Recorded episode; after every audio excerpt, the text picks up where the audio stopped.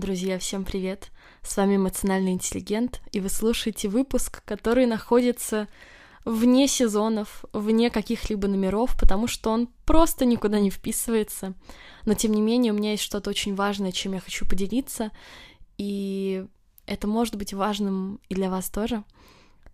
Дело в том, что у меня в последнее время есть такое чувство, как будто я недавно купила квартиру в новом доме, который настолько новый, что он еще не построен, но уже продала свою старую квартиру, и я как будто нахожусь в достаточно глупом положении, мне приходится как-то ментально ночевать где-то на вокзалах и вообще очень некомфортно себя чувствовать.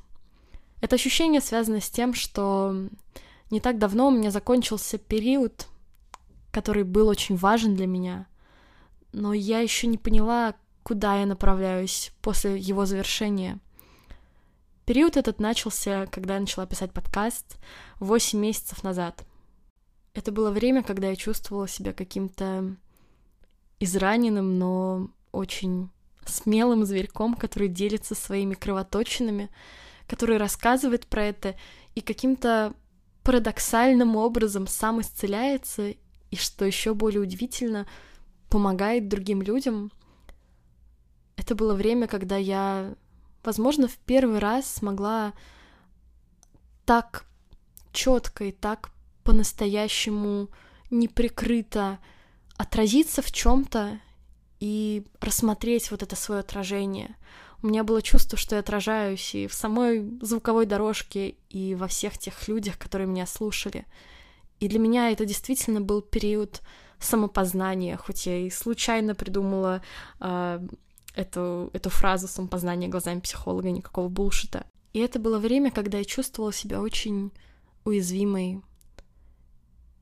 Мне было очень сложно реагировать на любую критику, которая поступала в мой адрес или в адрес моего подкаста. Мне казалось, что меня задевают за живое каждый раз. И для меня было абсолютно очевидно, что уязвимость на сто процентов совпадает с искренностью, что если ты искренний, то тебя можно задеть, тебя можно ранить. Но это же не так. В последние несколько недель мне как-то базово было очень грустно. А грусть — это такая эмоция, которая сигнализирует о потере чего-то важного. И у меня было чувство, что я как будто потеряла вот такую себя, такую ранимую, такую в первый раз с изумлением изучающую себя, такую, какой я была. И это правда в прошлом для меня сейчас. В связи с тем, что я все это время ментально ночевала на вокзалах и чувствовала себя на таком перепутье, у меня очень сильно вырос уровень тревоги. И я пыталась справиться с этим тем, что я очень сильно старалась приблизить будущее, наконец понять, куда мне сейчас идти, наконец въехать в эту новую квартиру, снова почувствовать себя дома. Я разогналась до очень высокого темпа, я очень много работала, и мне всегда казалось, что я мало работаю, ведь я все еще на чертовом вокзале. Какого черта я на вокзале? Где моя новая уютная квартирка? Где мое понимание, кто я? А сегодня я вспомнила один момент, который кажется пустяковый, но он изменил мое ощущение себя и, может быть, даже мира в этой ситуации. Это было утро в Лондоне. Я как-то раз пошла сама погулять и направилась к набережной а, в районе, который называется Гринвич. Я шла около реки, было очень холодно, была такая ужасная погода, я обожаю такие ужасные погоды, очень сыро, очень серо, шел мелкий-мелкий дождик, и он шел не куда-нибудь, а, конечно же, прямо в лицо. И я просто шла, немножко ежилась, но мне было так уютно, и в какой-то момент я э, стала смотреть себе под ноги и просто смотреть на свои ноги, э, на то, как я шагаю по серой брусчатке, бодро, своими маленькими шагами. И я вспомнила, как я видела примерно такую же картину моих шагающих ног в других местах на этой земле, которые находятся совсем далеко от того места, где я была тогда, и совсем далеко от места, где я обычно живу.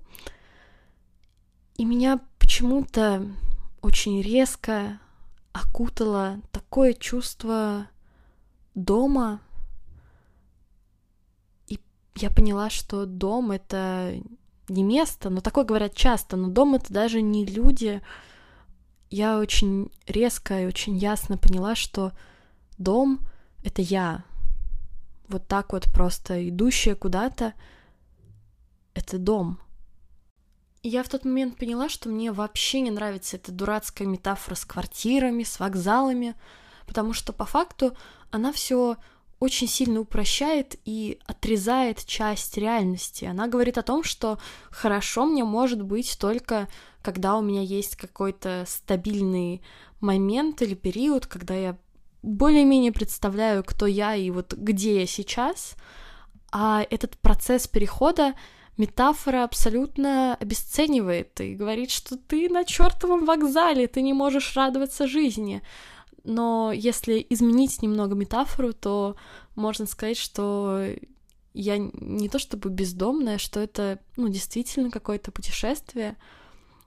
Это что-то неизведанное, что-то, что то открываешь, это может быть страшно, может быть неловко. А, в путешествиях много всего происходит, но оно того стоит. И, соответственно, когда ты обесцениваешь этот процесс изменений, этот переход, ты поскорее хочешь притянуть к себе будущее, поскорее хочешь, чтобы оно настало, и ты не находишься здесь и сейчас. Ты просто выпадаешь из всего, что происходит в настоящий момент. И поэтому появляется тревога, потому что тревога живет только в будущем. Ты тревожишься почему-то, что еще не произошло, и что есть вероятность вообще никогда не произойдет. Именно поэтому очень хорошо работают все практики заземления. А практика заземления, по факту, есть много разных вари... вариаций, но суть заключается в том, что ты так или иначе возвращаешь себя в настоящий момент. То есть самая элементарная базовая практика — это просто следить за своим дыханием, какое оно сейчас, как оно сейчас изменяется. Ты не можешь одновременно быть в настоящем моменте и в будущем, поэтому ты фокусируешься на том, что происходит сейчас, а в настоящем моменте нет тревоги, есть только вот то, что сейчас реально происходит. Я думала обо всем этом последние много часов, о всех изменениях, которые со мной происходят, о части моей истории, которая остается в прошлом, и о том, что появляется и что уже есть сейчас. Я стала чувствовать, как тревога тает, а на ее месте появляется интерес и чувство, что сейчас, вот именно в этот момент происходит что-то просто удивительное. Я пока не знаю, что я еще не совсем понимаю вектор, не совсем понимаю точку, в которую я хочу прийти и от которой хочу потом отталкиваться. Но это что-то удивительное. Мой друг, спасибо тебе за то, что ты был со мной все это время. Получила очень много слов благодарности за эти месяцы, но я не могу выразить то, насколько я благодарна тебе. Какой бы болтливой чертовски я ни была, и как бы много я не пыталась слов сказать, чтобы это донести, я не думаю, что у меня получится, потому что ты, просто будучи рядом со мной в какие-то моменты, ты действительно менял мою жизнь чуть-чуть.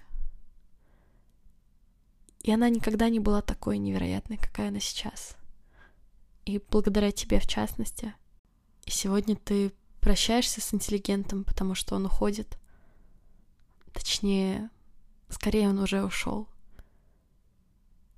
И он ушел для того, чтобы освободить место для чего-то еще, для чего-то нового. Это новое уже зарождается, я это чувствую каждой клеточкой своего тела. Но мне нужно время. Мне нужно время, чтобы заботливо и с любовью создать это новое и вернуться. Я не знаю, когда это произойдет, может быть, через неделю или две, или месяц, или несколько месяцев, или год. Я не знаю. Я больше не хочу себя торопить. Но если ты хочешь разделить эту часть моего пути, эти странствия со мной тоже, то мы можем встретиться в моем телеграм-канале. Там я буду продолжать появляться, я пишу какие-то тексты, и недавно у меня появилось желание записывать маленькие подкасты для Телеграма только, потому что там какая-то более камерная атмосфера, и просто не короткие, я чем-то делюсь, какими-то мыслями. Я думаю, что сейчас будет очень много новых мыслей.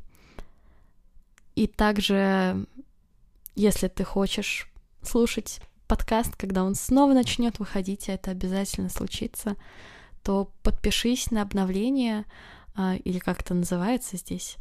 В общем, подпис подписывайся на подкаст, потому что иначе ты сможешь меня потерять. Вот. Если ты этого не хочешь, то подписывайся, а хочешь, не подписывайся. Собственно, чего это тут э, стала указывать. С вами был эмоциональный интеллигент, и на сегодня это все. До скорого.